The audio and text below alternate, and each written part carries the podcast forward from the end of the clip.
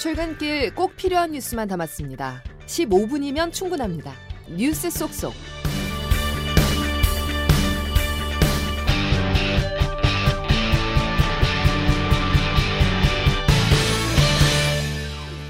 우리나라가 외교 관계가 없었던 쿠바와 전격적으로 수교를 맺었습니다.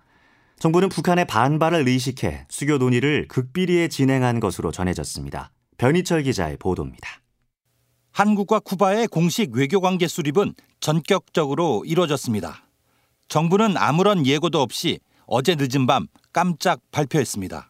공식 외교 관계는 미국 뉴욕에서 두 나라 유엔 대표부가 외교 공적 서한을 교환하는 방식으로 이루어졌습니다. 이에 따라 쿠바는 한국의 193번째 수교국이 됐습니다. 한류가 쿠바에서 인기를 얻고 쿠바도 인기 관광지로 부상하면서 마음의 장벽이 상당 부분 사라진 것도 주요했습니다. 이제 우리나라와 수교하지 않고 북한과 단독 수교한 국가는 팔레스타인과 시리아 두 곳으로 줄었습니다. 특히 두 나라는 북한의 거센 반발을 감안해 물밑에서 극비리에 협상을 진행한 것으로 알려졌습니다. 쿠바는 그동안 사회주의 형제국으로 북한과 끈끈한 관계를 이어왔습니다. 그런 만큼 쿠바는 그동안 한국과 수교 협의 과정이 공개되는 것에 매우 민감한 반응을 보인 것으로 전해졌습니다. 이번 수교는 국제사회에서 북한의 외교적 고립이 다시 한번 부각되는 계기가 될 전망입니다. CBS 뉴스 변희철입니다. 정치권 상황 짚어봅니다. 총선이 두 달여 남은 상황에서 국민의힘은 25명의 단수 공천 후보를 확정했고 더불어민주당은 이른바 올드보이를 쳐내는 등 물갈이 공천에 시동을 걸고 있습니다. 조태임 기자와 현재까지의 상황 알아보죠. 조 기자. 네, 안녕하세요. 네, 먼저 여당부터 살펴보죠. 국민의힘이 25곳 지역구에 단수 후보자를 발표했네요. 네, 보통 험지로 꼽히거나 후보자의 역량이 월등히 뛰어난 경우들이 단수 공천 지역에 포함되는데요. 일찌감치 선거 준비를 할 수 있게 하기 위해서입니다. 어, 국민의힘이 어제 단수 공천한 지역을 보면 대부분 서울, 광주, 제주입니다. 네. 대체로 열세, 뭐 격전지로 분류되는 곳들이죠. 대표적인 몇 곳에 보면 대통령실이 위치하고 있다는 상징성이 있는 서울 용산의 경우 권영세 전 통일부 장관이 후보로 확정됐고요. 예. 이번 총선에서 국민의힘이 탈환해야 할 곳으로 꼽히는 이른바 한강벨트 중에서는 동작을에 나경원 전 의원이 옛 지역구에 다시 출마하게 됐습니다. 네. 그리고 보수세가 강한 강남 3구 중에서는 서초갑, 송파갑, 송파울 세 곳만 단수 공천이 이뤄졌는데 눈에 띄는 점 중 하나가 송파갑에 도전한 윤석열 대통령의 40년 지기 석동현 전 검사장이 컷오프되고 어, 예. 박정훈 전 TV조선 앵커가 단수 추천을 받았습니다. 어, 이번 단수 공천에서 대통령실 참모 출신들이 한 명도 포함되지 않았는데 공천관리위원회도 용산에서 왔든 당에서 왔든 관계없이 승리 가능성만으로 정했다 이렇게 밝혔습니다. 하지만 이제 송파가 불출마를 선언했던 김웅 의원은 공천이 아니라 짜고 치는 고스톱이라고 하면서 여전히 공천의 공정성 문제는 제기되고 있는 상황입니다. 네. 민주당 얘기도 좀 나눠보죠. 민주당은 이른바 올드보이 청산 작업을 하고 있는데 이 과정에서 지금 개파 갈등 문제도 노출이 되고 있죠. 네. 뇌물수수 의혹으로 재판받고 있는 노웅래 의원이나 뭐 금품수수 의혹 등에 연루된 의원 아니면은 뭐 중진급 의원들이 컷오프 대상으로 꼽히고 있는데요. 네. 그 실제로 이재명 대표가 직접 전화를 걸거나 만 나서 용태를 요청하고 있는데요. 그 인적 쇄신을 명분으로 자기 사람을 무리하게 공천하고 있다는 비판도 나오고 있습니다. 이 내용은 김기용 기자가 전해드리겠습니다. 문학진 전 의원은 어제 SNS를 통해 이재명 대표가 자신의 출마를 만류하고 대신 경기 광주을에 최측근 안태준 당대표 특별 보좌역을 앉혔다는 사실을 언급하며 강하게 비판했습니다. 이 대표는 인적 쇄신을 강조했습니다. 떡잎은 참으로 귀합니다. 그러나 떡잎이 져야 새순이 자랍니다. 세 가지가 또 다른 세 가지를 위해서 양보해야 합니다. 불출마를 선언한 삼선 인재근 의원의 지역구인 서울 도봉갑에는 이 대표가 영입한 김남근 변호사의 전략공천 가능성이 거론됩니다. 여기에 이 대표 경기지사 시절 참모들 역시 현역 의원이 없는 지역구에 나서면서 이 대표의 사당화 논란이 가속화하고 있습니다.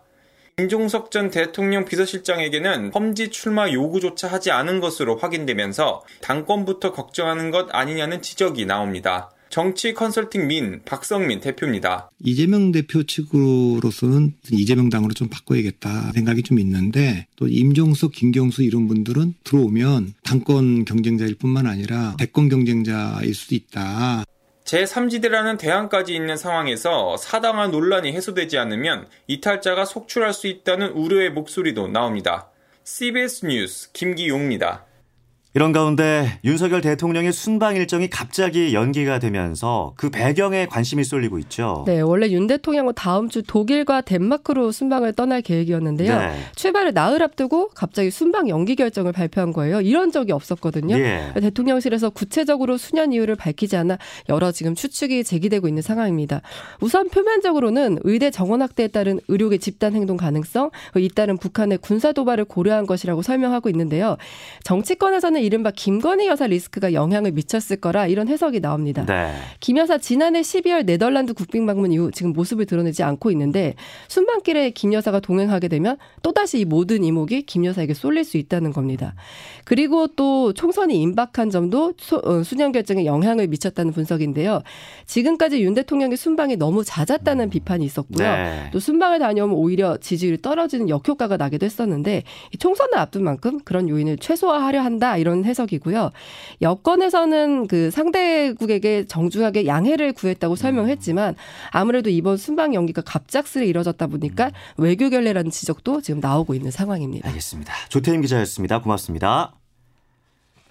대형 병원 인턴이 의대 증원에 반대하며 공개 사직에 나선 가운데 의대생도 단체 행동에 나설 것으로 보입니다. 오늘 전국 곳곳에서 의대 증원 반대 시위를 여는 의사단체는 주말에 총 파업 여부를 최종 결정합니다. 조혜령 기자가 보도합니다. 다음 달부터 빅5 병원 한 곳에서 정형외과 레지던트로 근무할 예정이었던 대전 성모병원 인턴이 공개 사직에 나서면서 전공의들의 집단 반발 움직임이 커지고 있습니다. 이미 상급 종합병원 소속 전공의들이 파업을 결의했고 일부 병원에서는 집단 사직서를 제출한 걸로 알려졌습니다.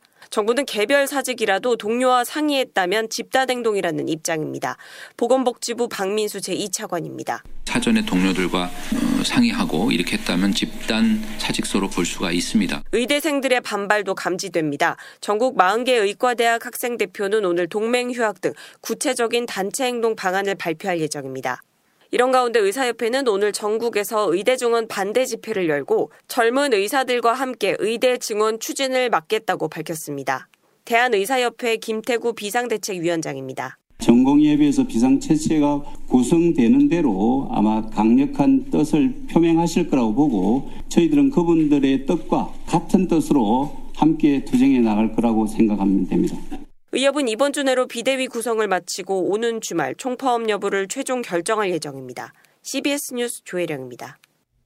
1조 원대 혈세 낭비 논란을 빚었던 용인 경전철 사업에 대해 주민 손해를 인정하는 법원의 판결이 나왔습니다. 유사 사례에 어떤 영향을 미칠지 주목됩니다. 박창주 기자가 취재했습니다.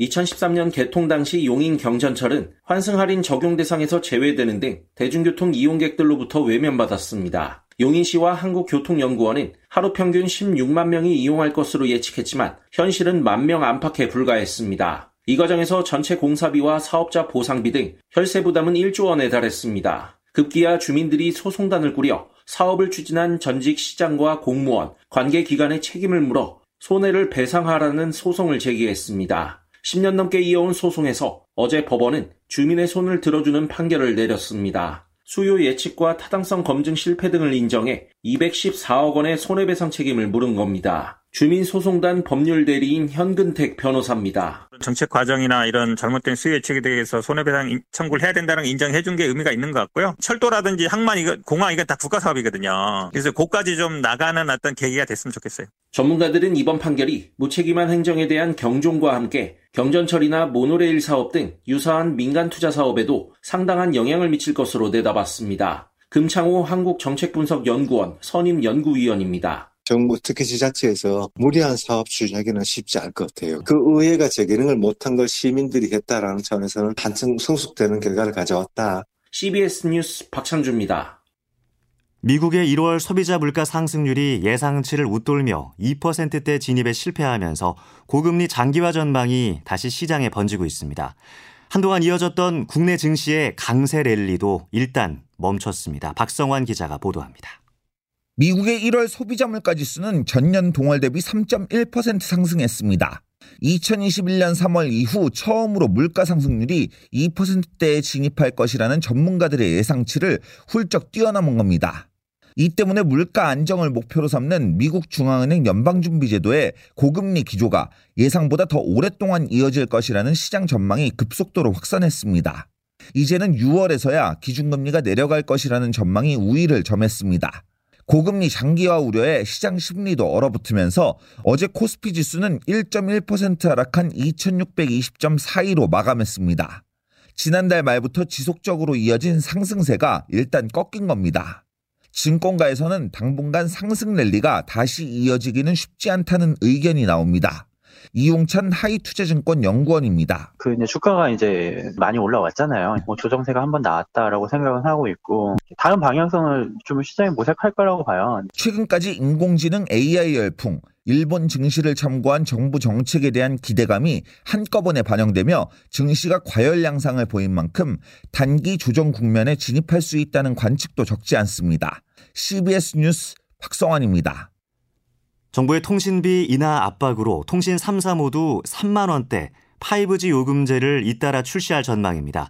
하지만 실제 요금 인하를 체감하기 힘들다는 지적도 나옵니다. 홍영선 기자입니다. KT는 지난달 월 요금 3만 7천 원에 데이터 4기가바이트를 제공하는 5G 요금제를 내놨습니다. 정부의 통신비 인하 기조에 따른 겁니다. 이종호 과학기술정보통신부 장관입니다. 지난해 5G 요금제의 중간 구간을 세분화한 데 이어 올해에는 5G 요금제의 최저 구간을 3만 원대로 낮추겠습니다. SK텔레콤과 LG유플러스도 유사한 수준의 요금제 출시를 검토 중입니다. 3만 원대 요금제가 나와 선택권이 넓어졌다는 평가가 나오는 반면 실효성이 없다는 지적도 나옵니다. 3만 원대 요금제의 경우 1기가바이트당 가격이 9,250원으로 단가가 너무 비싸섭니다. 21기가바이트를 주는 5만 8천 원대 요금제와 비교해 봤을 때 단가가 4배 넘게 차이 납니다. 다만 온라인 전용 요금제의 경우 청년 등은 데이터 제공을 더 받을 수 있어 좀 더 통신비를 아낄 수 있습니다. 전문가들은 통신 3사가 단순히 요금제 최저 구간만 낮출 게 아니라 진짜 쓸만한 최저 요금제를 내놔야 통신비 인하로 이어질 것이라고 조언합니다. CBS 뉴스 홍영선입니다. 박성재 법무부 장관 후보자에 대한 인사청문회가 오늘 실시됩니다. 서울 고검장 퇴직 이후 5년 동안 46억 원을 번 과정에서의 전관 예우 문제, 부인과 공동 명의로 아파트를 구입하면서 1억 2천만 원의 증여세를 납부하지 않은 의혹 등이 쟁점이 될 것으로 보입니다. 또 서울중앙지검이 수사 중인 김건희 여사의 도이치모터스 주가 조작 연루 의혹에 대한 박 후보자의 입장도 주목됩니다. 대한축구협회는 오늘 경질 여론이 빗발치고 있는 클린스만 감독의 경질 여부를 결정합니다. 우리 축구대표팀 이강인은 아시안컵 준결승전을 앞두고 손흥민과 몸싸움을 벌인 사실이 알려지자 어제 개인 SNS를 통해 공개 사과했습니다. 현지 시간으로 14일 미국 캔자시티에서 열린 미국 프로풋볼 슈퍼볼 승리 축하 퍼레이드에서 총격이 발생해 한 명이 사망하고 9명이 다쳤습니다.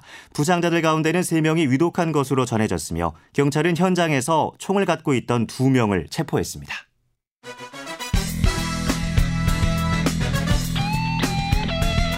출근길 15분 뉴스 브리핑.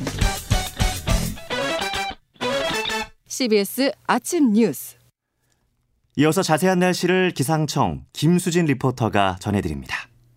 네, 목요일인 오늘 전국에 비나 눈이 내리겠고 낮부터는 북쪽에 찬 공기가 내려오면서 날이 부쩍 쌀쌀해지겠습니다.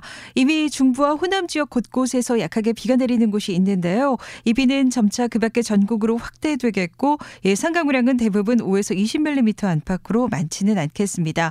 다만 현재 강원 중북부 산지에 대설특보가 발표된 가운데 강원 영동 지역으로는 폭설이 쏟아질 것으로 보여서 대비를 잘 해주셔야겠습니다. 강원 산지에 최대 15cm 이상, 강원 중북부 동해안에 최대 10cm 이상의 큰 눈이 예상되고 강원 남부 동해안과 강원 내륙, 경북 북동 산지, 제주 산지에 1에서 5, 그밖에 경기 북동부와 경북 북부 동해안에도 1에서 3cm 안팎의 눈이 쌓이는 곳이 있겠습니다. 그리고 오늘 오전까지 중부 서해안과 남부 지방을 중심으로 가시거리 200m 미만의 매우 짙은 안개가 끼는 곳이 많을 것으로 보여서 교통 안전에 더욱 유의하셔야겠습니다. 현재 아침 기온은 서울 8.4도, 부산 13.4도 등의 분포로 여전히 평균 기온을 10도 이상 크게 웃돌고 있는 곳이 많습니다. 하지만 오늘 낮부터 찬 공기가 내려오면서 한낮 기온은 어제보다 10도 가량 큰 폭으로 떨어지겠고 찬바람이 불어서 한층 더 쌀쌀하게 느껴지겠습니다. 오늘 서울의 낮 최고 기온 7도가 예상되고 춘천 8도, 청주 9도, 광주 11도로 고온 현상이 누그러지겠고요. 내일 아침 기온은 다시 영하권으로 떨어지겠습니다. 날씨였습니다.